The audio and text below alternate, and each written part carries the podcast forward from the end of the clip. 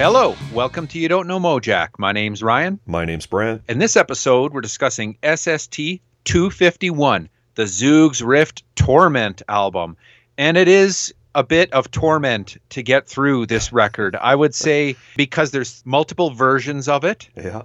And I would never accuse Zoogz of being an accessible artist, but this may be one of his least accessible groupings of recordings together. In fact, it's it's interesting because of some of the the craziness, of course. Yep. Uh, but we always appreciate getting into a Zoogz record for multiple levels. Just the uh, the cynicism, the musicianship, the uh, the creativity, the artistry, just the does not give a dang about anything else of it, and uh, can't wait to get into it with you. Yeah. Yeah. Me too, man. Before we do that, though, we've got a mega Mojack mailbag spiel this week. We've got a backlog of stuff that people have sent us that we've got to talk about. Yeah. It's a big backlog. Some of this goes back like a year. Really? Yeah. It's pretty bad. We've been slacking. I didn't realize it goes back that long. That's maybe just how long it's taken for you to send it to me. Yeah. Is that it? Yeah. Yeah. Okay. Okay. Yeah. All right. Well, anyways, in no particular order, why don't I just list them off and we'll uh, we'll spiel about all this cool stuff that people sent us. And Sure. there's a lot. There's a lot. So the first one we should spiel about is a package we got from Bob Beerman from Pell Mell. Yeah. Hey, Yeah. like that's wild. Wow. Yeah, super thoughtful package from Bob. Um, we each got an original copy of the Pell Mell Rhyming Guitars EP, which was self released by the band in 1981. We talked about it when we covered the SST reissue of it on episode Yeah. 241 with Bill Owen as a guest. Yeah. And we also had Bob on as a guest for episode 158, The Bumper Crop. And a little bit of a teaser, I can't wait for episode 278, Flow. I'll tell you, if you're a fan of this EP and and all you've heard is the SST reissue, you really should source a copy of the original. You definitely hear it differently. You can hear the remix, I would Yeah. say. Yep. Um, it's definitely worth picking up, and it's not that difficult to find really on Discogs, anyways. No, and it's not outrageously priced either, which is which is odd for like an original kind of private press EP for a band that had quite the history. Yeah. And s- speaking of the Bob Beerman package, he also sent us a Steve Fisk and Bob Beerman record. Yeah, the project was called Cutout. I'm pretty sure we've mentioned it at some point, maybe when Steve was on the show. Yeah. Uh, it came out in 2003 on San Francisco label Starlight Furniture Company. And it's called Interlude with Fun Machine. Like you said, the project is called Cutout. That label um, also reissued the Pell Mell It Was Alive cassette release from 1982 On CD? on CD, yeah, and a few Lee Yep. Ranaldo albums and some other interesting stuff. Um, the promo for this record says warm organ chor- chords are the foundation of instrumentals with a deadpan krautrock undercurrent. Yeah, for me, it was a really interesting listen, and of course, not totally surprising knowing the Pell Mell work and Steve Fisk's work. Yeah. It really sounded to me like the perfect soundtrack for a Wes Anderson movie. Oh yeah, Like- Like Yeah. just the perfect soundtrack. No offense to Mark Mothersbaugh, of course, but yeah, this record would be perfect for a Wes Anderson movie. yeah. I checked; it's up on Bandcamp, so um, people can and should check it out. And hey, thanks, Bob. That might be the coolest package anyone has sent us. Yeah, an original press of something like that. So cool. All right. Well, again, in no particular order, we should talk about this band, Out of Trust. Yeah, We got a package from John, and John started this label to release this record by this band, Out of Trust. The label is Find Away Records. John Gutierrez, he sent a note, and here's what John said Brant and Ryan, listening to Blasting Concept Volume 2 while writing this. Hope you enjoy listening to the first Find Away Records release. The pod has been inspiring. Keep up the good work. And John also sent like some stickers. He sent this zine, Unearthed Skateboarding Zine, issue 14, summer 22. And it has uh, like TSOL in this zine, which is super cool. The band Out of Trust, he sent a red vinyl copy of that, which is very cool. This band I quite liked, and you would like them too if you're a fan of like Dag Nasty. That's that's probably the band that uh, really came to my mind. I think these guys do a heck of a job at playing this type of music. Um, if you love Dag Nasty, if you like anything Dave Smalley too, probably you'd like this. But it, it is kind of a modern melodic punk hardcore record. You should check it out again on Find Away Records. Yeah, we haven't talked a ton about Oxnard, California bands or the Nardcore scene, but every time we do mention a band, we get mail. Listeners like Chris Faxon hipping me to some great bands. Uh, most of them I've heard of, but never really dove into, like Stalag 13, Ill Repute, Aggression, uh, who he calls Oxnard's flagship band, Aggression. Um, and then when we did talk about, about Oxnard, that's when John reached out. Um, we've heard from John before. Mainly, um, he's helped us out with some press kits. He's got oh, his cool. he's got his Instagram Unearth Skateboarding, which we've talked about on the show before. He told me Out of Trust was the first band I saw coming out of the pandemic. I took a day off work and decided to drive down to Camarillo, just outside of Oxnard, and yes, like the Fear song, to see them play at a random pizza place. Just as you would expect, at a punk show, there was pizza on the floor as a poor girl working there got her order knocked out of her hand trying to walk across the venue. Oh, out dang of, it. Out of Trust features former members of the late 90s iteration of Ill Repute and have a sound that fans of Dag Nasty and Husker Du would like. Yeah, it's killer. Yeah. Check it out. Findawaylabel.com. All right. Yeah, thanks John for that one. That was a that was a real good listen for me. Speaking of a good listen, interested to hear what you thought of this band, Brant. I uh, the three the three records that were sent.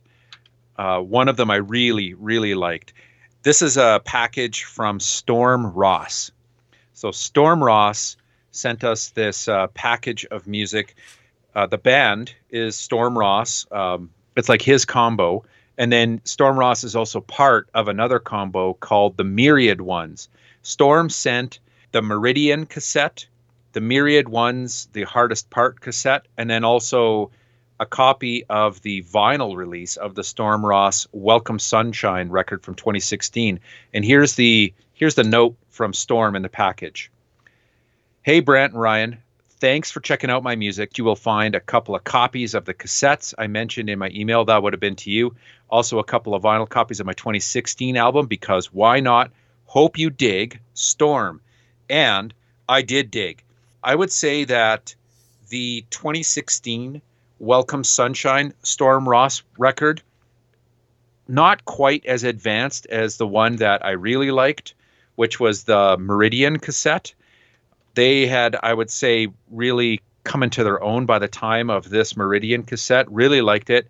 And it's also on the SS tree somewhat in that uh, this Storm Ross cassette and the Myriad Ones cassette. Both of these cassettes are on Already Dead tapes, that label that also puts out Royal Arctic Institute cassettes. Yes, Storm is a guitarist out of Burlington, Ontario, originally from Michigan. So Already Dead tapes and records. We probably mentioned them when we we talked about Lyle's project.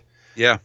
I spent about an hour just checking stuff out on on the Bandcamp um, page there's definitely stuff I want to dig into further. It's mostly avant garde music.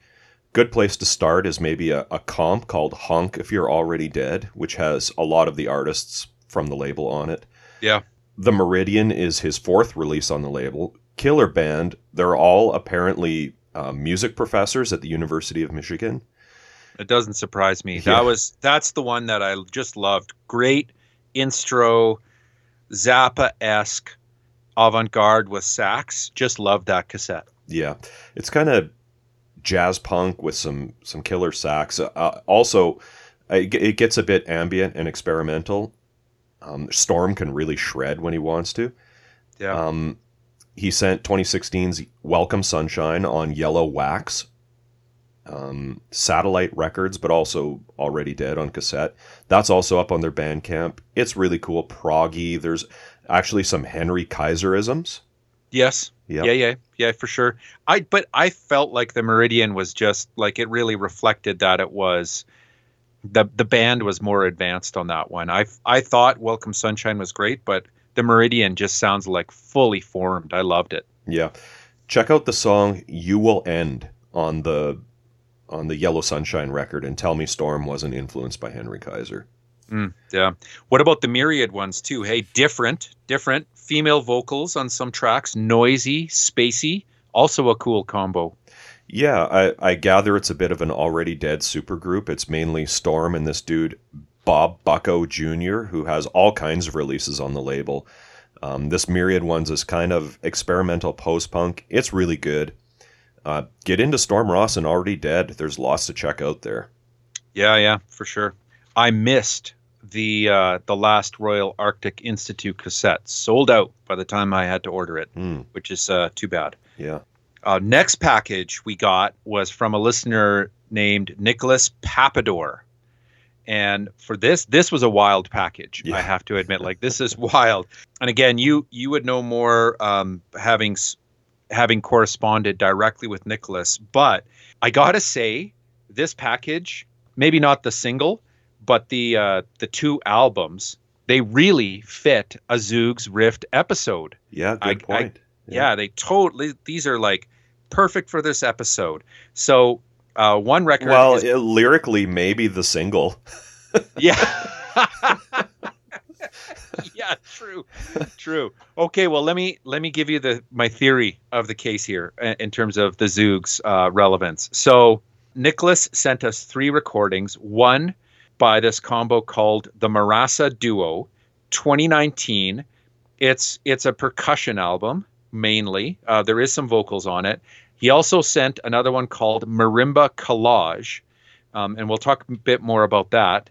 This one was from um, 2022 but he also sent this band that he was the drummer for this like punk band called urine analysis on these yellow vinyl singles and these are i guess what you're getting at lyrically in terms of it being related to zoogz. Um, this is a gresham oregon band from 1989 total like i don't know teenage hijinks punk rock. Sounds like it was recorded on a four track in the best way. Yeah. um, but it's a little it's a little obnoxious. Super It's- DIY, like hand folded insert, hand numbered run of 200. yeah. Um, totally made me think of like my punk band from that same era around it 1988 dog breath that's exactly the kind of stuff we would have yeah we would have done So it's cool. Check out Urine Analysis. Um, that the band name gives you a good sense of what the uh, the songs are about as well. look But- look looks like nick wrote all four songs and um you think he's the drummer Yeah. Oh i thought he was maybe vomit master the guitarist Oh, eh, I don't think so. When you look at the credits, he's Nico. I think. okay oh yeah that would make sense yeah Yeah, I think he's Nico. The cool thing about the single is um, it was pressed and mastered by Fred Cole on his Tombstone label. Oh yeah, Yeah. rest in peace. Yeah, in his message to me, Nick called called it infantile, Yes. and it is, yes. uh, but it's super cool too. Yeah, yeah, for sure. Yeah. Um, and and again, part of the reason I think that Nick is the drummer in that band because fast forward a couple of decades, and then you have Nicholas in these combos, the Marasa duo, and this marimba collage record, um, which is Nicholas Papador and the University of Windsor Percussion Ensemble. Lots of great percussion on both of these records. You really have to like be a big fan of percussion. It made me think of our old drummer Mike Yeah, Brandt. yeah. Like like he would love this stuff. Totally just like it also reminded me of in kind of a random way of like Dale Crover and his combo Hue Time, which is Oh. just a record of drummers playing. Um, so I thought like, you know, Nicholas could totally jam with Dale, Dale Crover, I bet. But lots of percussion on here totally fits some of the tasty percussive elements that you'll hear on this Zoogz Rift record. I would say Marasa Duo is also a totally different vibe than the Marimba Collage record. That one's got a lot of uh, cool like layering and stuff like that.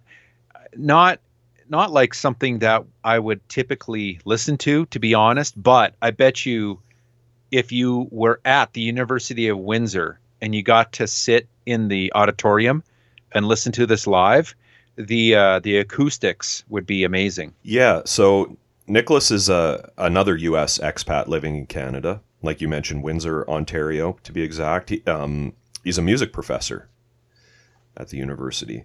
Uh, this Marissa duo, it's their second album from 2019. It's on streaming and Bandcamp also, so people can check it out. It's he and James Armstrong playing vibes, marimba, and various percussion instruments. Like you said, not the kind of thing I would necessarily seek out on my own, but I, I found it a nice, relaxing listen. Yeah. I, I have a hundred disc player in my living room, and I, I threw it in there, and the family and I were totally grooving to it at the at the dinner table. Yeah, that's different. Hey, it's just like not something that I would seek out either, but a really welcome surprise. I Yeah. would say for sure. Yeah, this other thing, the Nicholas pa- Papador and the University of Windsor Percussion Ensemble, it's super impressive. You can see some of the performances uh, on his website, which you can find easily enough by Googling his name. He's come a long way from singing about Hershey squirts. In urine analysis, yeah. But who among us didn't have an obnoxious teenage punk rock band? Hey, Yeah. Oh, yeah. yeah, yeah. Let he who is without sin cast the first stone. Brent. Yep. Another interesting thing he sent over was a few links to this Bandcamp page called PRF Monthly. Uh, it's a tribute series. It's mainly Chicago musicians, and they pick a different artist each month and submit co- like cover versions. And then this group of all of them, they vote on their favorite, and the winner picks the next month's artist that they're all going to cover Hmm. super cool idea uh, and some really fun stuff. Uh, they've covered, they've done like tribute albums, I guess you could call it. Like this is all on Bandcamp, but they've done uh, one to Dinosaur Jr., one to Sloan, a Beastie Boys ones, a Neil, Oh. couple Neil Young ones, a, a Beefheart one, a Sabbath one, Sonic Youth replacements, The Fall, Husker Du. There's even a Weird Al covers album Wow. and Nick, uh, Nicholas has done has contributed to this as well. Um, and lot, I, you know, I this is there's probably some pretty well known Chicago musicians involved in this, but a lot of them make up funny names for their bands, kind of related to the to the artist they're covering. Well, I'm sure we're not doing you justice on this, Nicholas, but a very welcome package, and uh, we're we're always pumped to have someone so creative who's still making music as a fan of the show too. So just love that. Yeah, check out that um, PRF monthly tribute series. Yeah. I, I didn't know about that. I'm on it. It's I, I just wrote it down. Okay, uh, next band of someone who sent us some stuff. Are you a cop? Is Yeah. the band? Are you a cop? And it's on the SS tree. Yep. You know, yet another one that's on the SS tree here. Um, the drummer Gregory Moore was in Get Me High. He played on the Black Flag What the record. He played on several Gone records um, that we'll get to eventually on the show. He was in El Bad. He was in Good for You. Many, many Greg Ginn records. Gregory Moore was on, and he has this combo. Are You a Cop? The two records I checked out, anyways, on Bandcamp Good Times and California. Just, I'm to call it like mildly obnoxious punk rock and roll. And uh, when you hear these records, you can see why someone like Gregory would end up playing with Greg Ginn as well, because he's got the chops. Yeah, so uh, the band is Ash Mullen, also on guitar and, and vocals, and Jonathan Picar on bass and vocals. Um, and I think they switch instruments as well. They both play guitar and bass on the records, and maybe they switch it up live too. Jonathan worked at SST circa 2000 to 2006. So hopefully we'll have both of these dudes on the show at some point, Jonathan and, and Gregory. Um, maybe they even know Mojack. Who knows? Yeah. Hey, I forgot to mention too, like Gregory's on a bunch of Greg Ginn solo records too. He's all over the place eventually on uh, SST and Cruz. Yeah. Yeah. Um, so, uh, Are You a Cop? We got their 12 inch EP from 2008 called California and their full length from 2021 called Good Times. There are other releases. They're, like Ryan said, they're up on Bandcamp and they're streaming. I don't really know how to, how to describe them. Definitely sounds like something on the SS tree. Yep. Um, it's rockin', funky, weird, catchy, jazzy, super eclectic, but really cool. Check out Are You a Cop? Yeah. Um, they sound like they would be super fun live. Yeah, I had a similar thought. Totally. Like I, I don't really know this era of Greg Ginn's work that well that we're going to be getting into in the next five, six years together. So uh, really pumped to look into that, and uh, cool that we've got a connection with Gregory already on that. Yeah. Hey, and the the Ca- um, California 12 inch has a hype sticker on it, and there's a quote from Greg Ginn on it. What does it say? I hate to write about music, but if I had to, I'd write about Are You a Cop?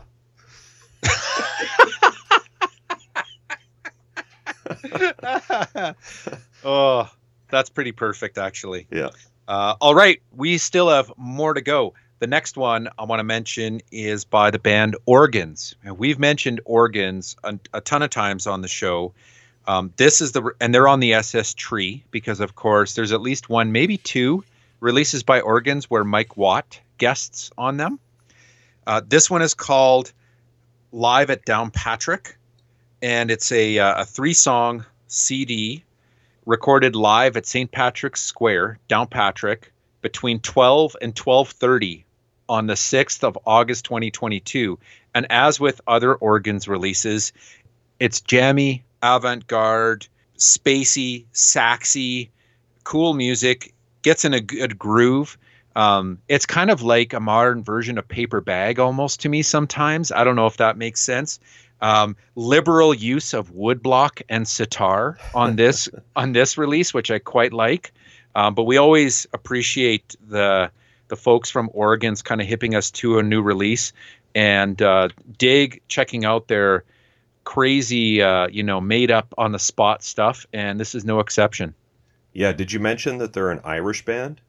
Uh, no, I didn't, but we have in the past. Good call out though. Yeah. Yeah. Um, yeah, and I mean when Ryan says it's three songs, like these are long songs, they're jams, right? So like, Yeah. um, and there's a new live one too, live at the Black Box, total skronk fest. Obviously, live is their comfort zone.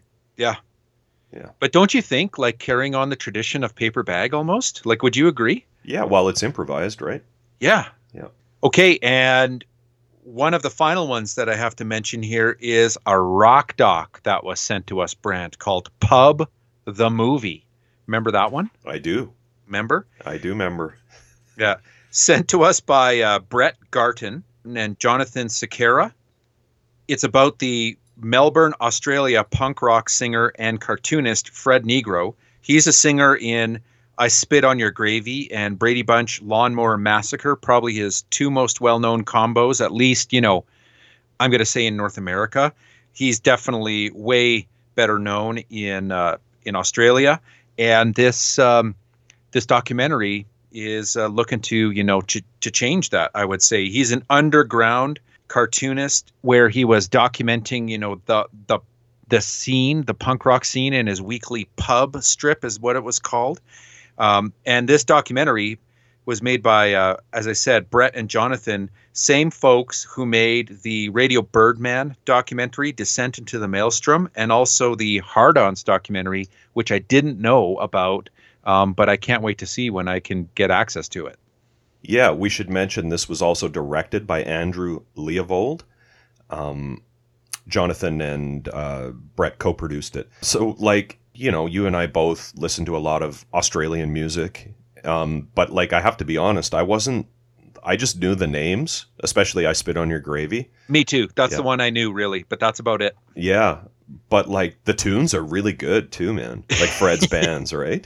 yeah, yeah, it's wild. It looks like it was quite the scene, Oh, but yeah. he was he was a centerpiece for sure, and you know, definitely um, some uh, controversial and boundaries pushing artwork. But he's a real great artist, really great, and also I would say his pub strip would uh, be great liner notes for a Zoogz Rift album.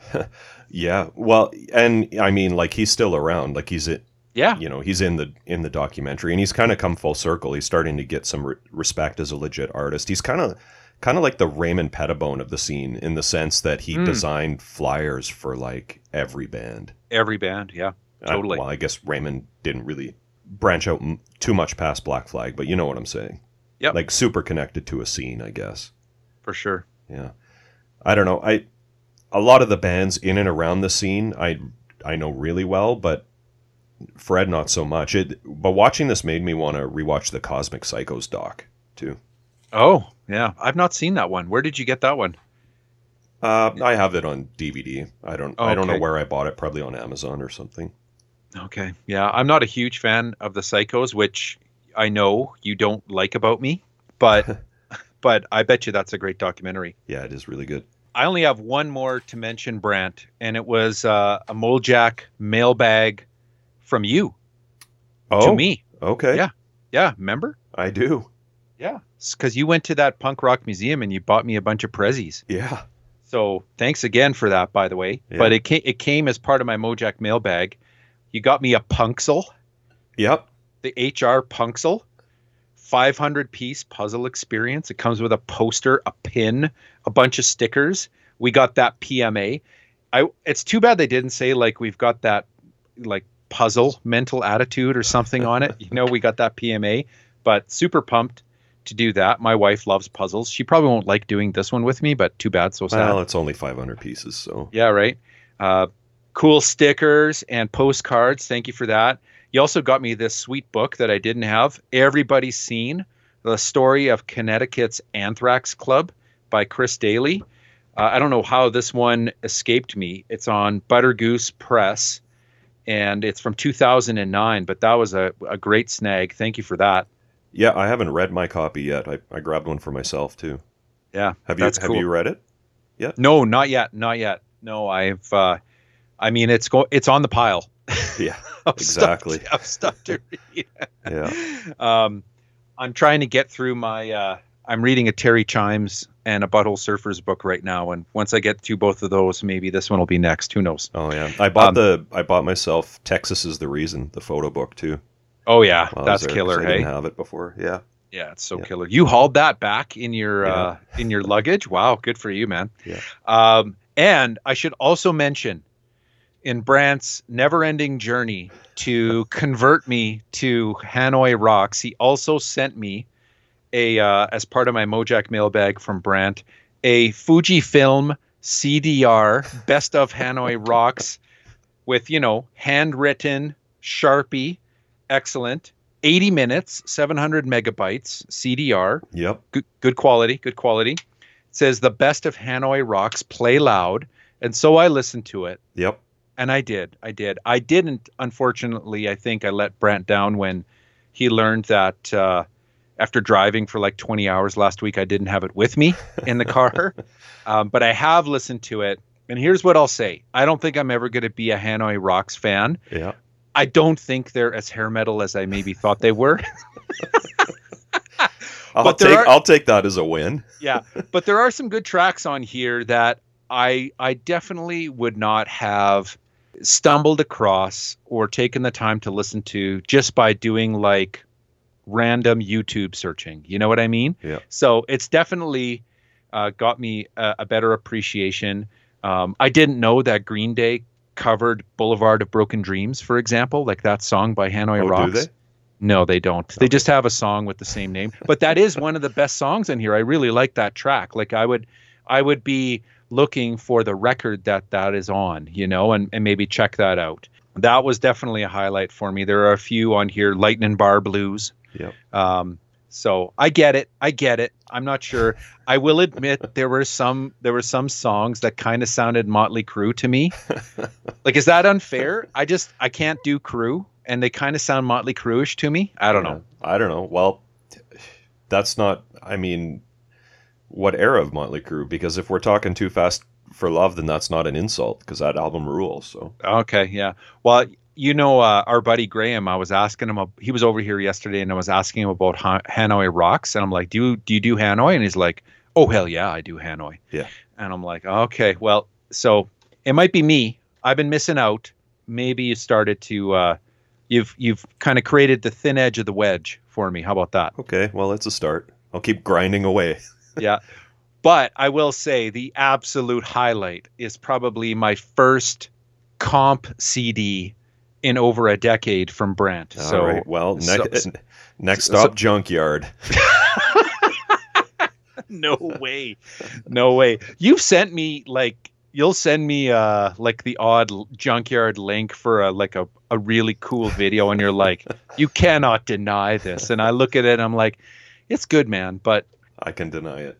well no no i'm not see here's the thing i don't think i'm really denying it for junkyard it's just that and it's kind of like hanoi rocks i have music like that that i listen to and i don't need more i need more of other stuff that i like a bit more that's kind of where i'm at you know i only have so much bandwidth Okay. anyways big appreciation big thanks for uh, for sending me that sweet mojack mailbag from you and a custom best of cd love it Yeah. And thanks to everybody who sent stuff into us. We just love it. yeah can't believe it Yeah. Can't believe it. I wish we could do something more than just spiel it every couple of weeks on the uh, the old podcast. But here we are again. Want to get Zoogz? Yeah. History lesson, part one. So by my count, Brent, I'm pretty sure that this is our 11th Zoogz Rift release. Do I have that right? Well, I'll run them down. You can count while I run them down, okay? Okay. Okay.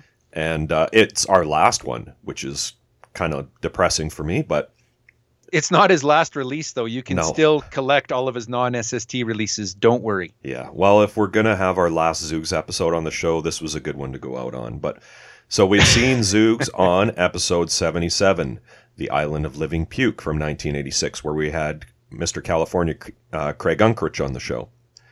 Episode 88, Looser Than Clams, a historical retrospective, Greatest Hits Volume 1, also 1986. Episode 99, Water from 1987, with E. Bentley O'Brien mm-hmm. on the show. Episode 120, Ipecac, from originally 1984, reissued 1987, where we had Mark Myler on. 121, Interim Resurgence, from 1985, reissued in 87, also with Mark as a guest. 122, Amputees in Limbo, released in 1985, reissued in 1987. 123, Idiots on the Miniature Golf Course, 1979, reissued 1987, where we had John Trubee on. Mm-hmm. Episode 137, Water 2 at a Safe Distance, 1987, also with Mr. California Craig Unkrich. Episode 151, Scott Colby Slide of Hand from 1987, uh, with, of course, Scott Colby, uh, who moved to LA with Zoogz Rift and played in his early group Zobus. Ah, so I didn't count Scott Colby. Good catch. you kind of have catch. to. Zoogz is all over that record and Yeah, good catch, man. And that's a great record. Yep. Uh, episode 174, Son of Puke, 1987, where we had Laura Rift on as a guest. Ah, yes, Lady Rift. 184, Non-Entity, Water 3, Fan Black Dada from 1988 with Willie Lappin as a guest. And 211, Murdering Hell's Happy Cretins, 1988. Wow. Okay, so that's 12. Yeah. That's 12. So this is 13. Wow. Yeah, probably some other releases in there that have Zoogz on them or that he played on, uh, but those are the main ones. Easily the most derided artist, I would say, in the entire SST catalog, and in my opinion, one of the most misunderstood. Yeah, for sure. Other than perhaps Greg Ginn, Yeah, the mo- the most derided yeah, for sure. Okay, fair point. Yeah. Yeah. So Zoogz had a contentious relationship with S- SST and everybody really that he was involved with, likely from a business standpoint. Um, he really felt his albums weren't properly promoted, and more importantly, that he that he was owed money. May be true. I'm, I'm sure it was true. I would submit, by all accounts, he also had a wholly unrealistic expectation um, just like flat out refusing to get a, a straight job and holding out for what he always wanted, which was to have um, his music accepted and, and to make a living off of it, w- which was just never going to happen. Mhm. Um, I mean, if you were if you were counting when I ran down the releases, SST put out eight Zoogz Rift related releases in 1987 alone, and I can't imagine there was a bidding war among indie labels for that opportunity. Um, and in fact, Ginn and SST took a ton of shit and still do for having Zoogz on their label. And and I, I although I'm sure they probably relished in it back in the day. Yeah, probably. You know, every now and then online on some of the threads that I follow, some people are starting to give Zoogz more love than they had like maybe four or five years ago, which is good. Yeah. Well, hey, man, like a lot of the people that you see shitting on Zoogz, like just know the name, right? So, yeah, they- they've never even heard They've it. never even heard it. Yeah. At the start of 1988, Zoogz was kind of riding high. He had a crack band of shitheads. Um, uh, they toured uh, Holland, Germany, Austria, and Denmark, playing to appreciative crowds. Um, side one of Murdering Hell's Happy Cretins is made up of recordings from these shows. Um, the band on that tour was Zoogz Rift on lead guitar and vocals, John Trubee on guitar, Richie Haas on drums, Willie Lappin on bass, Toby Holmes on trombone, and Rocky Howard on accordion. That's the exact same lineup as Non-Entity. Uh, when they got back, Rocky and John Trubee leave, Richie moves over to Vibes, and Tom Brown takes over on drums. And that's the lineup that um, recorded the studio side of Murdering Hell's Happy Cretins. And it's that lineup, Zoogz Rift, Willie Lappin, Richie Haas, Tom Brown, and along with uh, kind of in it, off on again, off again, uh, keyboardist, synth player Jonathan Mako Sharkey that recorded this album. Rest in peace. Yeah. Whoa, hey, like rest in peace, all of those people except Everyone. except for uh, Willie. Yeah. Yeah. So I'm gonna we we've referenced Zoogz's autobiography, which he wrote in 1989, "Clams in a Glass," multiple times, and I'm gonna do it one more time here on the show. So I'm gonna read to you, Ryan, from "Clams in a in a Glass." Are you ready? I was hoping you'd say that. Yeah. This is following the tour. As the year went on, I began having business problems with SST. Shocker. Um, they had some major financial setbacks due to a few of their major distrib- distributors going out of business and had to rethink their survival game plan. Their decisions to rechannel money that was supposed to go to me left me in very bad financial straits. Earlier in the year, unable to meet our overwhelming debts, Laura and I had declared personal bankruptcy. Now, with us as SST unable to honor our agreements, Laura and I were in financial deep water once again with no bailout. By the fall season, money was worse than tight. It was practically non existent. Still, I managed to get side two of Cretins completed and handed the album in to SST for intended release at the end of the year. One by one, my relationships with the people around me got very weird and strained. My devotion to object- objectivism left me in an uncomfortable position, being surrounded by partiers, druggy, lazy th- druggies, lazy thinkers, and socialists. With my tons of weight back and feeling more and more alienated from the world around me, I began to plan even more necessary changes that needed to be made. It's in September I n- announced that I was taking a 6-month sabbatical from the band to fully concentrate on my own self-developed weight loss program, Do or Die. As 1988 came to a close, uncertainty prevailed. Finances were bad, my weight was back up to 330 pounds, my health was failing, my personal and business relationships were unsteady and insecure, and the future of my musical career uncertain. With 10 albums now under my belt, with compact discs appearing to be the wave of the future, I had no idea whatsoever what weird shit was in store for me in 1989. And so, as I end this book, I will look at the positive side of my career and the possibilities for the future. My son Aaron is almost six years old now and is going to school. He's smart, healthy, and a real good kid. He's going to move mountains when he grows up, you just wait and see. I've continued my philosophical education, studying and trying to grasp the teachings of Ayn Rand. She had it pretty together, and I'm trying like hell to benefit from her writing. As time goes on, my mind still grows. Uh, he's talking about his weight loss uh, program um, and kind of his his plans for the future. And then the, here's a postscript. This was added to the edition in uh, January of 1991. He says, after the European tour of 1988, things basically began to fall apart. SST was having financial problems, and they were going back on their agreements with their artists.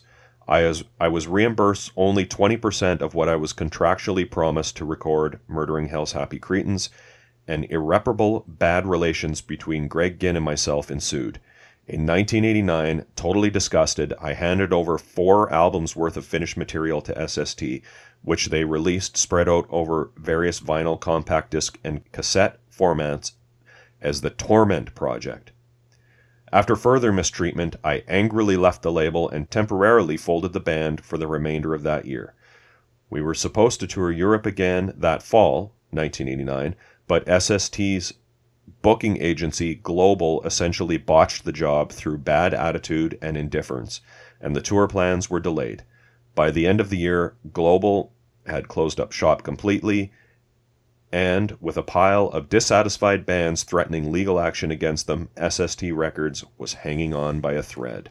I have a few other documents here, Ryan, that were, were sent to me.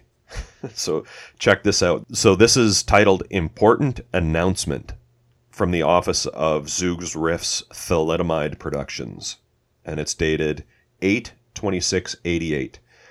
As of Thursday, August 25th, I am no longer affiliated with SST Records.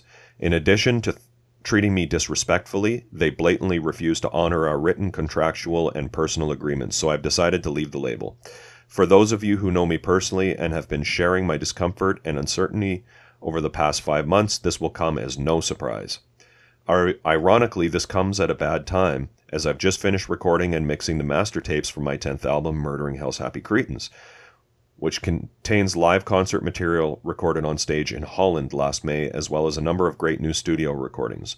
I will be shopping these completed masters around to other labels now. So if any of you know of any independent label who would be interested in releasing it, by all means have them contact me. I'm open to discussion. I'm also looking for a new personal manager. If any of you Zoogz Rift fans have the interest and confidence to join forces, drop me a line and we'll discuss it.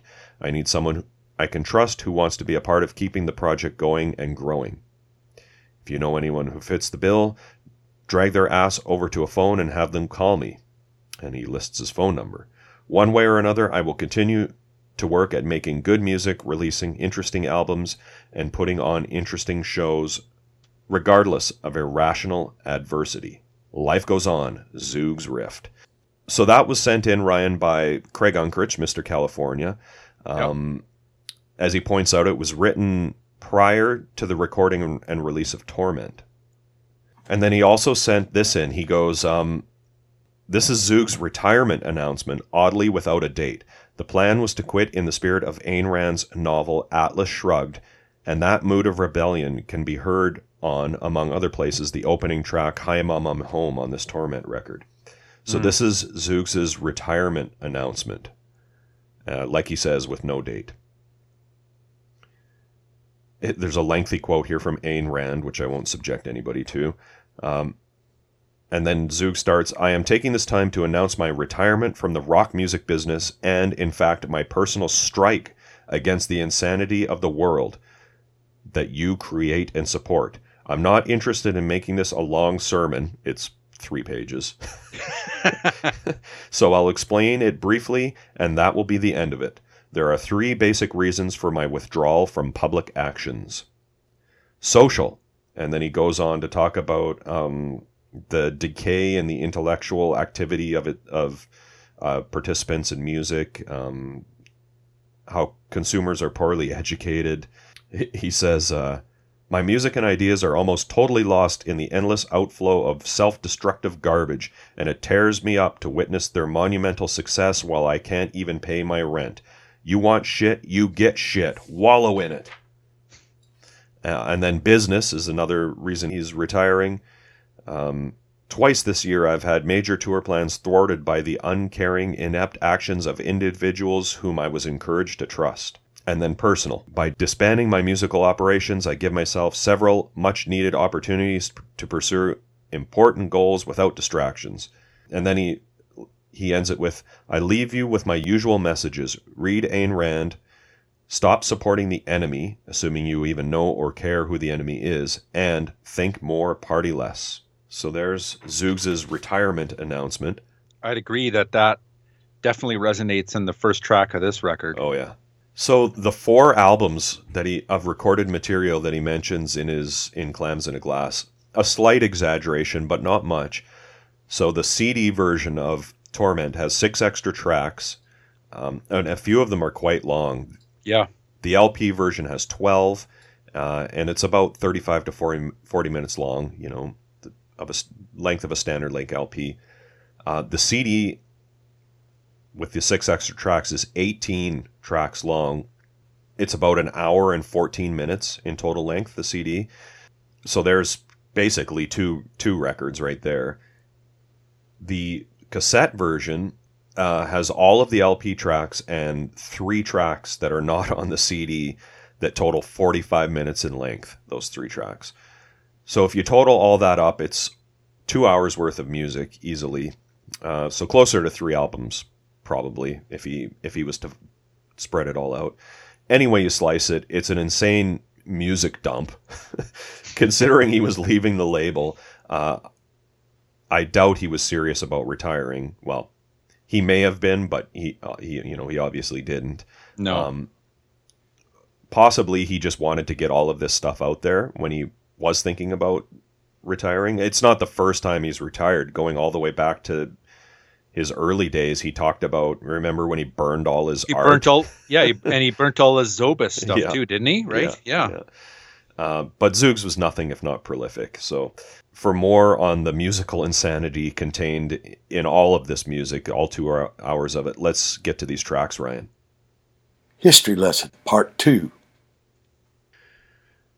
So this was recorded in June of 1989 at Trigon uh, Records Studios, Canoga Park. We've seen almost all of his stuff was recorded at Trigon, or a lot of it. Mark Mylar. Yeah. Engineered by Mark, um, uh, and it says on the liner notes, who is well on his way to going insane and falling into the abyss. Which reminds me of this uh, Jeff Drake book that I'm reading from the Joneses that came out on HoZac. Guilty, My Life in the Joneses, a, a heroin addict, a bank robber, and a federal inmate. He mentions Mark and Trigon. They released their 1989 12 inch EP, Tits and Champagne, on the Trigon label. Oh no way. Yep. The liner notes say the LP, cassette, and CD versions of this Torment project all contain different material, mixes, versions from each other. And then he says a sneaky marketing ploy, but it's a good way to get a lot of new material out at one time and maybe even make a few extra bucks, which wouldn't hurt. Yeah, not sure about that. Yeah. So we'll start with the LP, track one, side one. Hi, Mom, I'm home. And uh, I got a lot of input from Willie Lappin on these tracks. Oh, cool. Yeah. Um, lyri- lyrically, this might be the best of his um, Zoogz' frustration rant type songs. There's a lot of sarcasm and venom. Yeah, we've heard th- we've heard this kind of stuff before, where he just lays it, all his frustrations out on a on a song. It's not even really singing. Hey, it's just kind of. It's just a rant. Yeah. If I can't pay my bills, I'll know it was the will of the people. It's not that I haven't tried, but there's a limit to my patience. I was I was listening to this amazing uh, bootleg that I've mentioned before that is from this era, uh, live on KXLU on the Brain Cookies show. At one point, like he's taking calls into the show, and this this guy phones in and he's kind of giving Zoogz a hard time for complaining about being broke, and uh, I, kind of saying like you should expect it considering how uncommercial your music is. Right. And Zoog just goes, "Yep, I'm in a real bind." to, to have it tough is what I've chosen. He goes, I don't want a day job. I used to do that, and I cannot bring myself to spend my time every day doing things I don't believe in and that that I don't care about. And they do a great version of this song, and most of this album actually on that that li- that uh, live on KXLU. I, I wish Laura would would release it. It's uh, it's really great.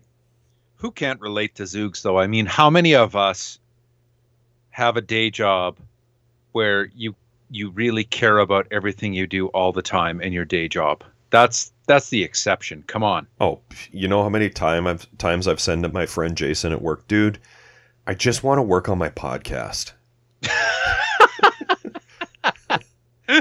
Yeah. Like at work, you know? Okay, the next track is Torment. Uh, here's what Willie said Four instruments playing in a round. It's four eight count bars, switching parts each four bar, bar section, and then starting at the beginning again.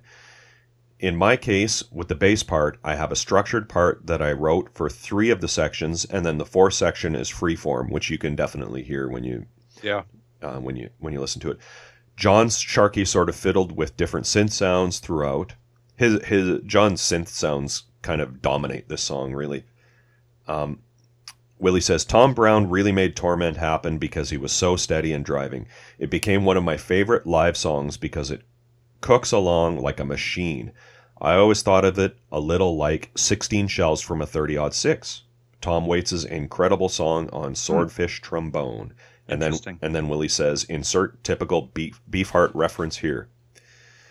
And if you you haven't heard the live album that that came after this, Europe 1990, you should definitely check that out. Uh, this song and many of the others from from this album are on it, and um, it's cool what they do with it live. Willie is just all over the neck on his fretless. Uh, definitely some Les Claypool vibes. Um, doing rounds was definitely a Zoogz Rift staple. We've seen these these types of songs on other albums.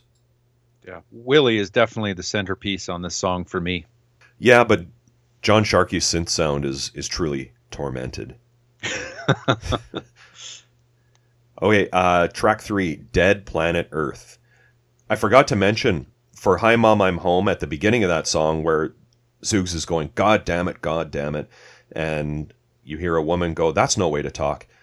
That's Paige Lappin, Willie's wife. And uh, Willie told me she had never been on a recording before, and Zoogz Rift needed this one line, so he asked her to come to the studio to record it. She was very nervous, but uh, one of Zoogz' major attributes as a producer was an ability to make people feel comfortable during recording. And he made it easy for her. She still comments on, it to this day when the topic comes up. So, why am I talking about Paige now? Well, she's on this song as well. Um, here's what Willie told me about Dead Planet Earth.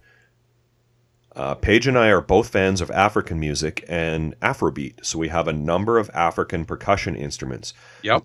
Zoogz asked me to bring them to the studio so each of us could use one or more in the recording of this track. I brought a number of shakers, a talking drum, and the rain drum. Zoogz had a double sided uh, djembe drum and some Tibetan finger cymbals, which I think we've heard before on a Zoogz album actually, and some congas, which he possibly borrowed from M. Siegel of Paper Bag.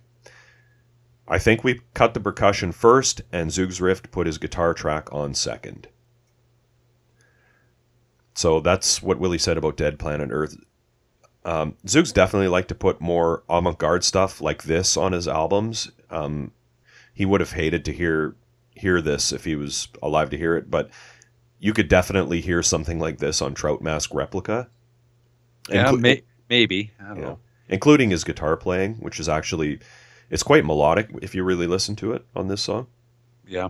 I definitely got some African percussion vibes for sure listening to this one. I mean, I didn't I didn't pick out those. I kind of was thinking the that rain instrument, yeah, it kind of sounded like shells or it sounds like those I don't know what they're I don't know how to pronounce it. I want to say it's like a shakare or shakari. It's like a it looks like a, a ju- Shakuhachi? no, no, no. It's it's like a it's like a it's shaped like the bottom part of a drum, almost like a jug, and then it's got a net around it with some beads, and you shake that. Hmm. Shakari or shakare, something like that. Definitely sounded like that. I don't know. I thought it was cool. I and I didn't necessarily get Beefheart vibes, but I can see why. They should have used a McDonald's cup with a straw on this one. Okay, the next track, um, side one, track four, Naked on the Mountain, Looking at the Sea. Here's Willie. I never knew what to make of this type of song when Zoogz Rift brought them in to rehearsals. He rarely introduced the lyrics to us or the melody in his first presentation, so I didn't know if it was supposed to be heavy or light. I think I was thinking Paul McCartney when I came up with the bass line on, or the sound of the bass. And uh, we know Zeus was a was a fan of the Beatles and Beatles, and yep. Wings. Yep. know. Uh, side the side two of the Son of Puke record, the the Transients bootleg, is- I think, is all Beatles and Wings songs, if I'm remembering right. Yeah. Uh, Willie goes on. Zoogz most likely suggested this song would be this would be a song of epic proportions. Uh, except for a little intonation issues here and there on my part, it came out pretty good. You know, like we've heard a few songs like this, especially on later Zoogz records, like When My Ship Rolls In or Locked Out, uh, or going all the way back to Son of Puke, a very special song for a very special special young lady. He wasn't afraid to to write a pop song too. Mhm. I'm, of course, Zoogz Rift style. Um, I, I love the part where he goes, and as I gaze out at the sea, maybe I'll pick up my guitar and then peels off a lick. so cool. yeah. Definitely some 80s synth going on on this track too. Yeah. And then we're uh, we're back with the Secret Marines. This one's Secret Secret Marines Sex Kitten Beach Party. Of course it is. Yep. By my count, this is the sixth Secret Marines song we've seen on the show. Uh, and it's not the last, it's the last we'll see, but there's more Secret Marines on his post SST albums. Um, here's Willie. Again, we rarely heard what the vocal was going to be in advance of recording, so I think of this as an instrumental track first. Zoogz Rift w- would teach us very specific parts for each section, taking it one section at a time. I believe this took many days to learn as each section got pieced to the previous section on a succeeding rehearsal, which definitely makes sense. This song's pretty complicated. Mm-hmm. Yeah, it, you can. I'm not sure you can hear it being pieced together, but I can see why. Yeah. He goes on, we would learn one section, re- rehearse other songs, and then come back to it and add a section when the first was sounding okay. I do remember that the warping and weirdness of the halftime section came about after we were proficient with the whole piece. Tom and I would begin goofing around with it, making it weirder, and then Zoogz and Sharkey would join in. We used to have a lot of fun with this section on stage live. I don't think we ever performed it with vocals live. It was just too difficult for Zoogz to try and recite the lyrics while playing Hmm. uh, that mean guitar part. When Richie joined the band and John left, Richie absolutely killed it using vibes. Um, you can hear a, a killer intro version of this on the Europe 1990 record. Um, it was with John Sharkey on that tour, not Richie. And I'm also told that this is one of the tracks where the lyrics are different on LP, um, on the LP version of, of this record. Craig Unkrich confirmed it. Apparently, there are, possibly others with different mixes and or lyrics on the LP. Uh, I just listened to the CD. I don't have the LP, so maybe some li- listeners can confirm that for us too. And I don't know about the cassette version either. I, I did look around to see if any of the LP tracks were on YouTube or anything like that, but I think they're all sourced from the CD. And there's also some amazing footage on YouTube um, of them doing this song from uh, a club in Germany on that European tour that people should check out. This song is just totally insane, both lyrically and musically. It would definitely be incredibly uh, difficult to play sounds like you can hear Mark Myler's clarinet in the mix at one point. Lyrically, it's right in line with the other Secret Marine songs, just a horrifying tale from the mind of the liquid Moamo. So much paranoia. Yeah. Um, and then we have some glitches, kind of, and it goes straight into This Town Sucks. Um, Zoogz just kind of going haywire on his T bar guitar. Yeah, it's a total shred session on this instro chaos. Yeah, Willie told me this town sucks, and you United We Fall were the type of filler that Zoogz would come in and just say, "Tom, start the beat," and everyone would play in in key X for two minutes, and that's how that's how they compose these kinds of songs. Okay, then we're flipping the record over, and we've got United We Fall. Here's Willie again. I remember we mic'd everything up instead of DI, and he had us turn the amps up as loud as we could. That's for this song, United We Fall. Zoogz Rift, Zoogz' guitar is definitely overdriven here. Uh, cool panning with that extremely overdriven tone.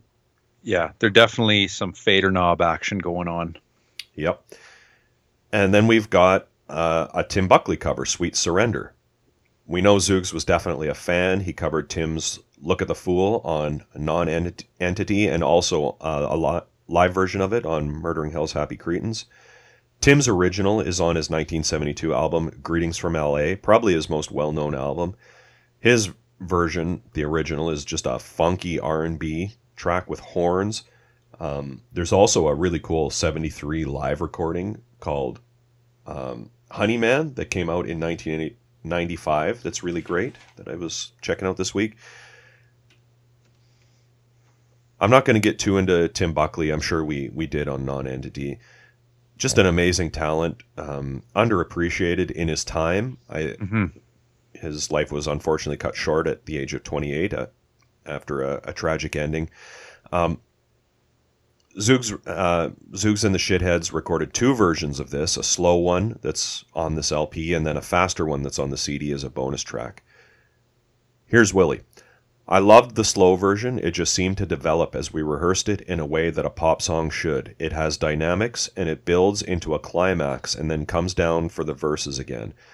I don't rem- remember why we tried a faster version, but it just didn't feel as powerful. Funny, we ended up playing the fast version live on tour, and you can hear that on, on Europe 1990. Uh, for me, Zoogz' solo that close out, closes out the final two minutes of the song is just a total epic. His leads were definitely inspired by Frank Zappa, both the guitar tone, uh, but also the playing. Frank Zappa, he didn't bend a lot of notes if you listen to his soloing, Mm-hmm. and uh, doesn't either. He, he rarely does bends. Okay, then we've got Meet Me at Stinky's. Uh, this track features the vocal stylings of one Jonathan Mako Sharkey, rest in peace. This is like a bad lounge band. like, uh, you know, it's supposed to be, I think. Um, it's supposed to be at a bar called Stinky's, I'm assuming, live. Yeah, it's like a it's like a piano rag Yeah. tune or something like that. Willie told me he thinks the crowd noise was created in the studio by the band members. He he he told me an interesting story. He goes, John was not always a fan of Zoogz' use of bathroom humor, so he refused to sing the last line of the song. It goes, "I'll be wearing a hat that says IBM, so meet me at Stinky's before I BM." As in bowel movement. Oh John, my god. he he goes. John didn't want to sing something that childish, but Zoogz said if he didn't sing that the lyrics, he wouldn't let him sing the song at all, which is why he intentionally garbled like the last line of the song. Oh, okay. Yeah. Huh. Uh, the next song is Defecation Rainbow. Here's Willie. I wasn't in the studio when this was cut. It sounds like something Zoogz would do playing uh, with guitar multi tracks. Probably mostly done alone with Mark Myler engineering.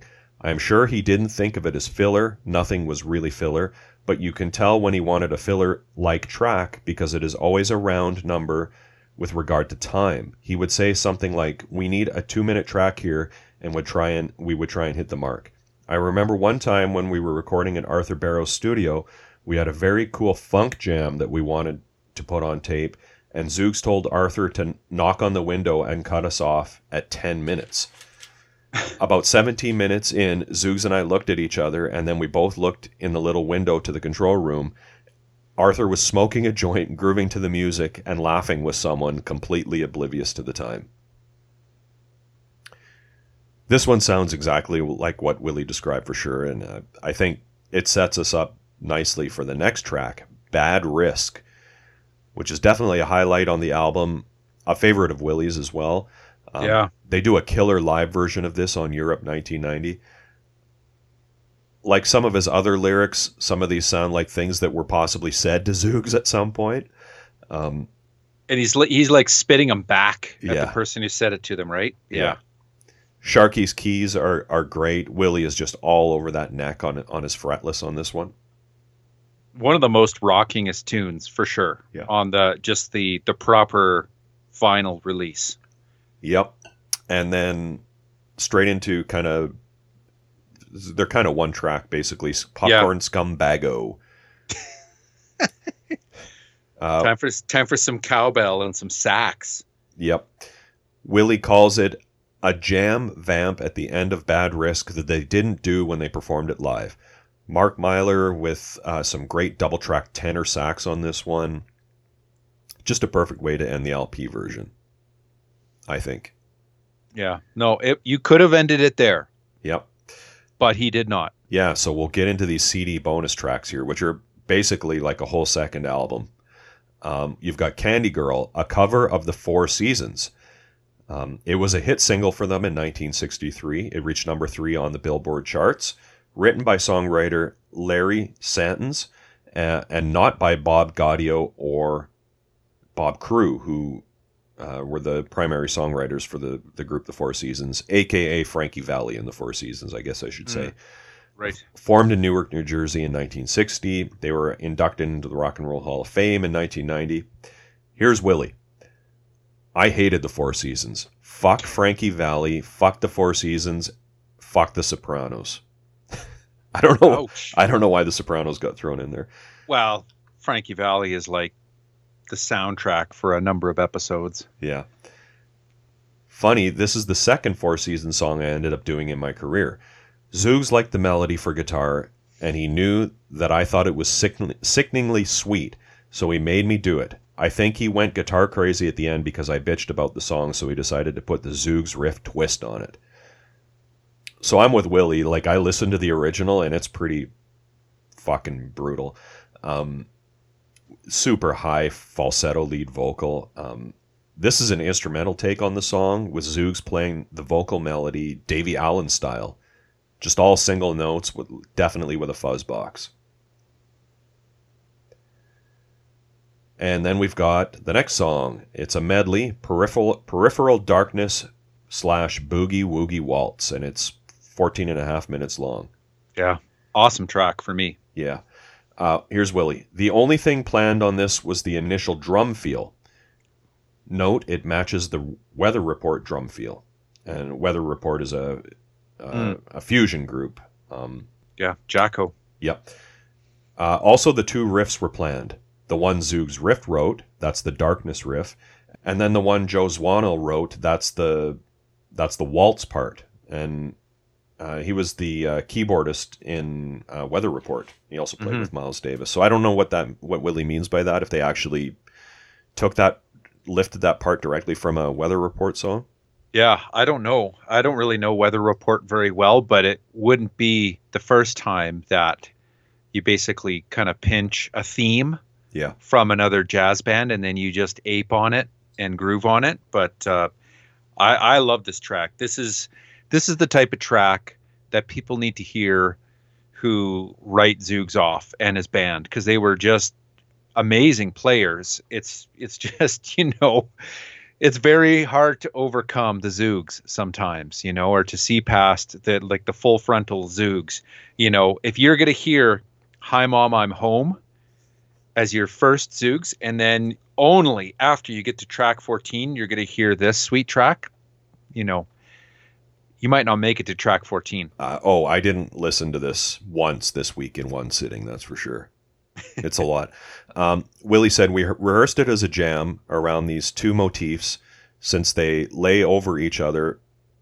Uh, probably did it in one take. This became a centerpiece of the Europe 1990 tour. It's on the LP version of Europe 1990, which I don't have. I've just been listening to it digitally all all week. So unfortunately, uh, unless you have the LP, you probably can't hear it. Um, he says it became a very tight jam, and for me, it was like musical nirvana. Zoogz and I were so in sync that we would switch parts without looking at each other, just by feel, like the two kind of main lines they would they would switch. Yeah. Um, and you can definitely hear them weaving in and out of those two themes.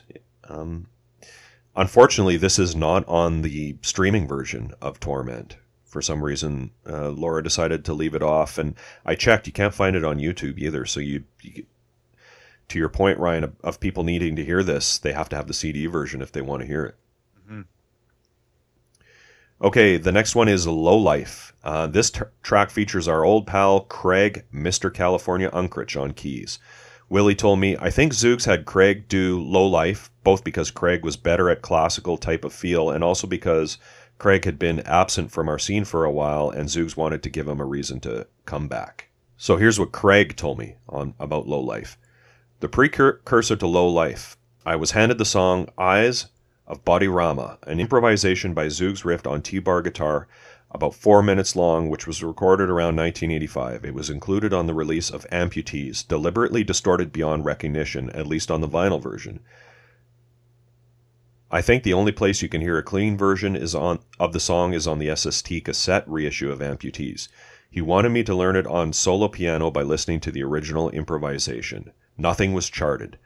I liken it somewhat to the idea of the band learning Sunday Brunch with Fuad Ramses on, from Ipecac, where that band was given a similar challenge. The difference is that Sunday Brunch is almost completely atonal, and Body Rama is pretty musical. There is more effort in this song than just about anything I have ever done musically. During my weeks of preparation, Zoogz never asked to hear what it sounded like. I just showed up for the recording session. Uh, I used Mark Myler's Mammoth Korg synthesizer that had a great acoustic piano sound. The fact that no one had heard me play the song except myself, always playing along with the tape of Zoogz.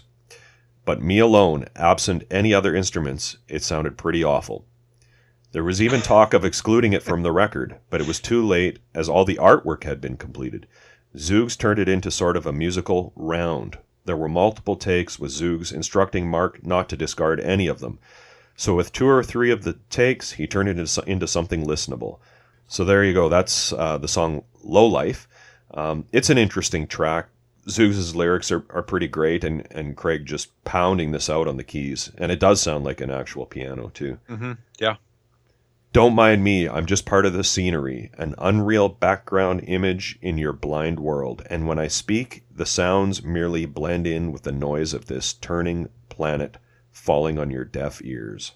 Okay, track 16, Let a Man Come In and Eat the Popcorn, part 47 and 93. Mm.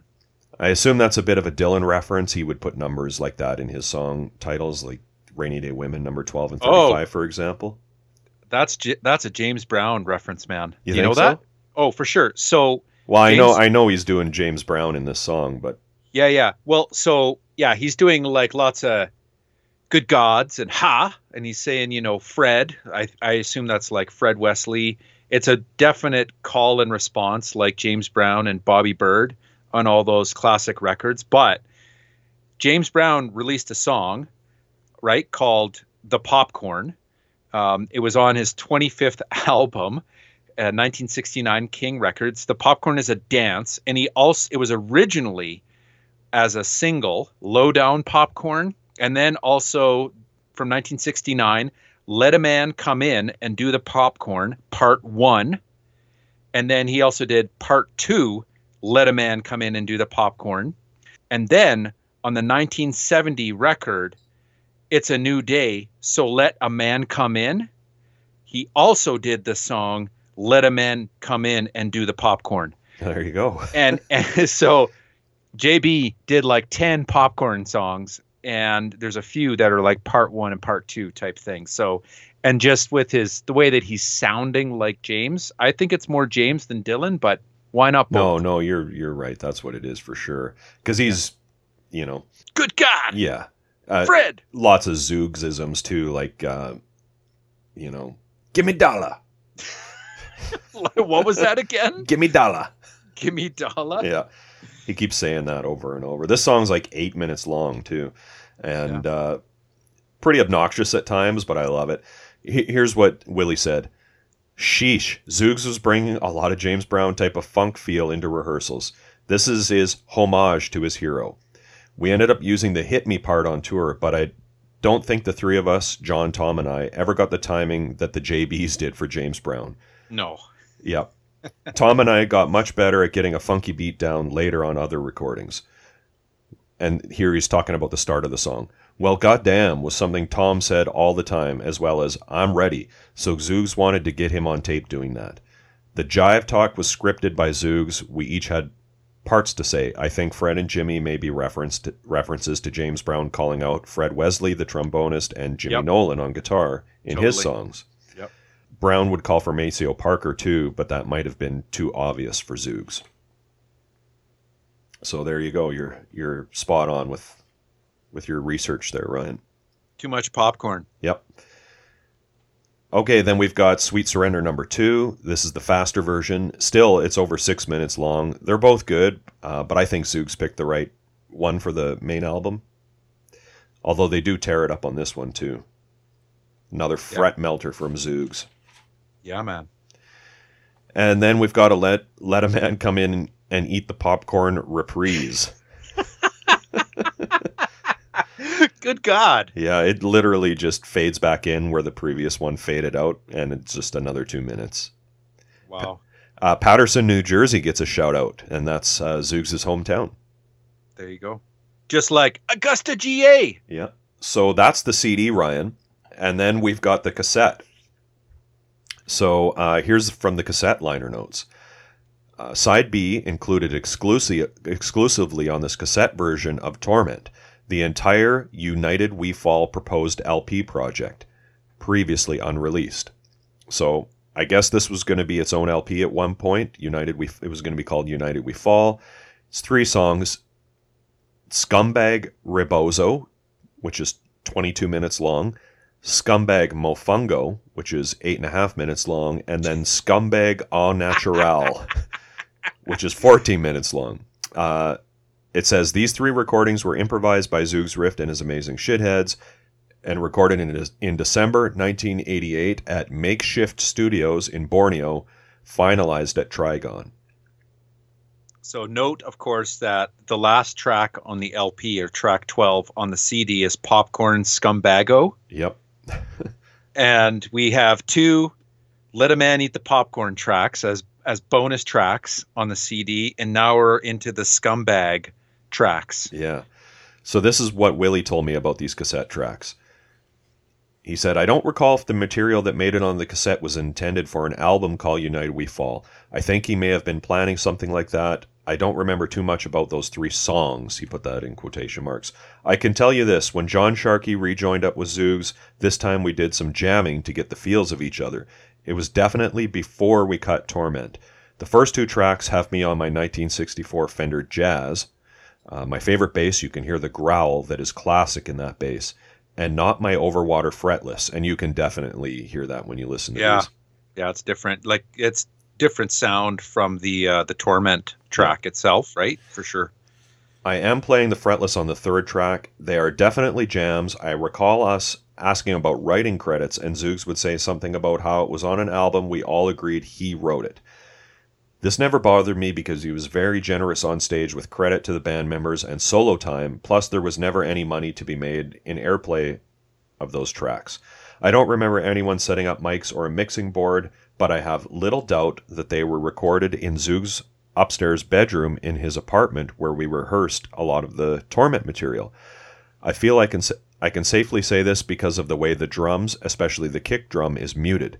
Zoogz had neighbors on one side, so we would try to keep the volume to a reasonable level. The guitar, bass, and keyboards sound like they were going through amplifiers, not a mixing board. Upon listening after all of these years, there are some really good parts and some really bad and boring parts. I can hear Zoogz quote previous songs within some of his solos. Mm. I hmm. think Halloween was in there somewhere. And then he just says Borneo. so it's uh, an odd it's an odd groove this first one anyways. Yeah, I like so I should say I got these tracks from John Butler, a friend of the pod, who's a Zoogz Rift super fan. He's helped us out along the way uh, with lots of Zoogz nugs, and also uh, he was also collaborated with Zoogz. They made the 1998 album "Sanitized for Your Protection" together. I couldn't find these anywhere online. I just checked, you know, to see if people would be able to to listen to them. Couldn't find them, so unfortunately people won't won't be able to hear these. To be honest, I mean, nobody's really missing too much. They're a neat listen once. I listened to them like four times this week, and that was like three times too many. yeah, I guess not essential. Yeah. If you're do if you're doing the podcast and you're a Zoogz Rift completist, check it out. Um, that's where I would. That's what I would say. You know, I don't have the cassette, and thankfully, we got that that assist to be able to check these tracks out. Interesting for me on how Zoogz is often referenced in the same breath as Zappa or Beefheart. You know, we've we've often lamented that, but then also acknowledge that it's a legit reference, and there's no shame in that either, right? Yeah. Um, but these three tracks, Scumbag Rebozo, Scumbag Mofungo, Scumbag Au Naturel, and me thinking about Zappa, I couldn't help but then also think about the John and Yoko album Oh yeah. sometime in New York City, 1972, where on side four, Zappa like guests, right? It's Yeah. like the Mothers of Invention with John and Yoko and the Plastic Ono Band or whatever, and they jam on the song Scumbag. And so I wonder if this has some sort of relation to that track from the John and Yoko side four with Zappa, Scumbag. Yeah, well, you're probably right. It's improvised, so Yeah. there's a connection there, and I guarantee you Zoogz was into that. Yeah. Yep. I want I wonder, hey. Yep. Uh, so these tracks total 45 minutes, and the entire LP is on side one. So this was a long ass tape for a commercial release. It's like Injustice for All or something like that. Like tapes this long usually didn't last a super Yeah. long time. They usually cropped out. Yeah. That's for sure. Okay. Did you ever have did you ever have to repair any cassettes oh, with all like the time. with Yeah, like scotch tape, man? all the time. You'd have to just cut her. Yep. Take it open with a screwdriver and doctor it up. Brutal. Yep. The artwork, Ryan. So here's what here's what Willie told me. I love the photos on this record, by the way. Um, here's what he said about the front cover, uh, which was taken by him. Uh, downstairs in his apartment, his living room had a desk that he worked on, and he had some of his albums framed on the wall behind it. Yeah, right. That is the guitar road case he used on both the 1988 and 1990 tours. I think he put that piece of fabric on it to jazz it up. That little thing with tassels or whatever that you can see there. Yeah, it's got like a sash Yeah. on the ha- on the handle. Yeah. Sweet. Uh, the back cover was taken at a small carnival somewhere in the San Fernando Valley, just north of Hollywood, which is the valley where he and I lived at the time. I remember Zoogz saying that we were all going to drive somewhere to take the album and uh, PR photos, but I don't think he planned on a carnival. I think he saw it, and at the last minute, we went there. I know he made someone go and get the cotton candy because he thought it would be a good fat man joke and shock everyone that he was eating that if it hadn't been cotton candy, he might have had us buy some marshmallow peeps. And that uh, photo was taken by Mark Mylar. Uh, the liner notes on the back are, I, I think it was maybe Laura who told us, but I can't remember that he he uh, intentionally liked to make his liner notes difficult to read. Yeah. Mission accomplished. Yeah, there. This is probably the worst we've seen. There's been others that have been hard to read, but this is probably the the hardest. Um, It's like a really, real. It's like three point font and in pink Yeah. on light gray. You cannot read these letters. Yeah.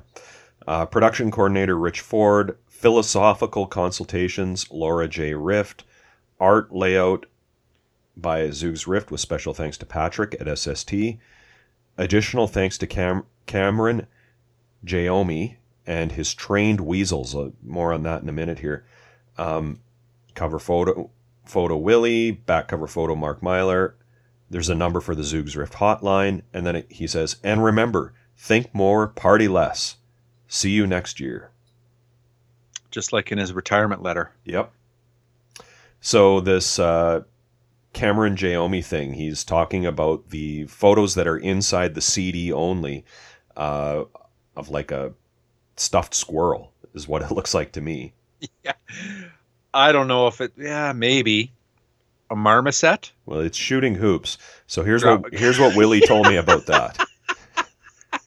It is. Yeah. Willie said, I think the stuffed squirrel shooting a basketball may have been given to him by Cameron Jamie. Cameron was a friend of Zoogz and a fan of the band way before he became a famous artiste. He used to exhibit his masks and artwork at Bebop Records, a record store, music, spoken word, performance, and art space that hosted us and many SST artists owned by Richard Bruland, artist and soon to be also well known. Zoogz fucked around with it for a while at rehearsal and one day said it would be really cool to get Ginn and Dukowski in a photo with it and not, ex- not explain anything to them. Mission accomplished. Yeah. I vaguely remember driving down to SST with Zoogz so he could check, get a check, and take some pictures. I'm pretty sure Zoogz never explained it to them, and it was just an inside joke. Well, it looks like Chuck is enjoying it way more than Greg. Yeah, go figure. Um, I found an article from Artforum magazine called uh, "Minor Threat: The Art Art of Cameron Jamie," um, and it talks about him being he's from San Fernando Valley. He's uh, really into surrealism. Uh, he was inspired by Blowfly and Sun Ra. Mm. Um, when you can when you read this article, and I would recommend reading it. It's really good. Um, you can definitely see that he and Zoogz probably would have gotten along really well. Yeah, the absurdist Dada esque vibe would have been a huge connection for them. Yeah. There is uh, one of the the squirrel hoop shots. Not only is there the one with uh, Ginn and Dukowski, there's one right in front of Bebop Records, Yep. and then one I think in front of Rotten Ronnie's. That's what it looks like. Looks like Rotten Ronnie's, and then there's o- out of the six photos, there's only one with a basketball net in it. Yeah. I wish I knew what this other one, the sign here, it looks like giant something. I can't read it, but it has frozen yogurt and donuts under the sign as well. So it it seems to be some sort of restaurant that they are superimposing this taxidermied uh, basketball shooting squirrel in front of on the first of the six photos. Yep. Uh, so yeah, unfortunately, the last one we'll see of Zoogz uh, on the show, but not his last album. He did not retire. Um, you can check out uh, his next few releases: uh, 1990s "Nutritionally Sound," an album he did with Mark Myler on the Trigon label. Uh, 1990s Warzone, music for obnoxious yuppie scum, and 1992's Villagers, which are both really great albums Mhm. uh, on German label Musical Tragedies. 1996's 5 Billion Pinheads Can't Be Wrong. 1999 School for the Criminally Insane. Uh, the one he did with John Butler, which we mentioned earlier. 2001's Born in the Wrong Universe. Uh, you know, unfortunately, Zoogz passed away. Uh, other than Greg, he's the person I would want to have on the show as a guest more than anyone else, for sure. Yeah. Oh yeah. I'm sure he would uh, spin a yarn for us or two. Yeah. There is some dead wax on the LP, Ryan. Side one says, go fuck yourselves. And side B says, especially you. Oh God. of course. Yeah. Uh, good old Zoogz. Ballot result? Yeah, man. Ballot result. Where do we go from here? I don't know. This I've probably said this every uh, Zoogz episode, but this is might be my favorite Zoogz Rift album. That No way. You don't think so? No, I don't think. Well, it's not mine. I mean, there are not many cohesive songs on it for two hours of music, man. Yeah. My favorite is Peripheral Darkness, Boogie Woogie Waltz, but I don't know if we're going to put a 14 minute track on. It is like, it's an amazing track, but uh, I don't know. What do you think? Oh well, we can put on whatever we want. I my favorites were "Hi Mom, I'm Home," but "Naked on the Mountain, Looking at the Sea," "Secret Marine Sex Kitten Beach Party," and "Bad Risk." Um, how about if we do Bad Risk, Popcorn, Scumbago? Yeah, we can do that. Let's do that. Okay. Okay. Hey Ryan, thanks to Willie, Mark Myler, Craig Unkrich, John Butler, and uh, they all helped out with this episode, and all the other guests we've had on our Zoogz episodes. Um, you know, it's uh, it it's been really fun getting into Zoogz. Um, if it's not for you, it's not for you. But people shouldn't just blindly write Zoogz off either. Yeah, there's True- some true uh, artist.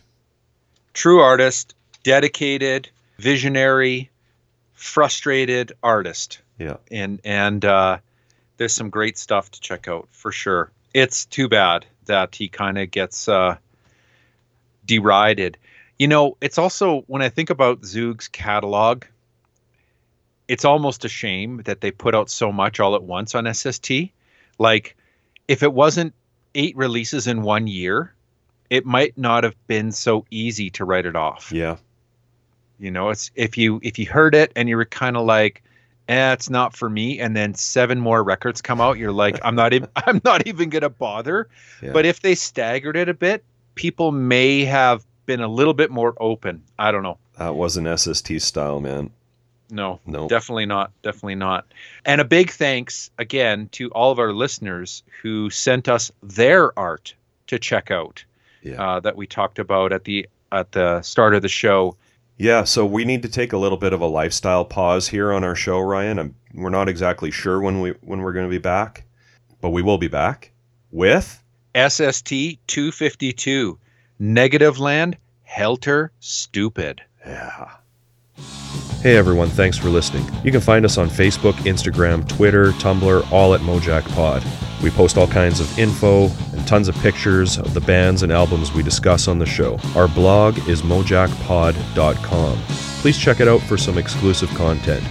If you like what we do and want to support the podcast, the best way to do that is to tell your friends about the show. Subscribing, rating, and reviewing on iTunes is also appreciated. We love hearing your opinions, corrections, and feedback, so feel free to post on our social media sites and send us an email to mojackpod at gmail.com. Thanks again for all the support, and we hope to see you next week.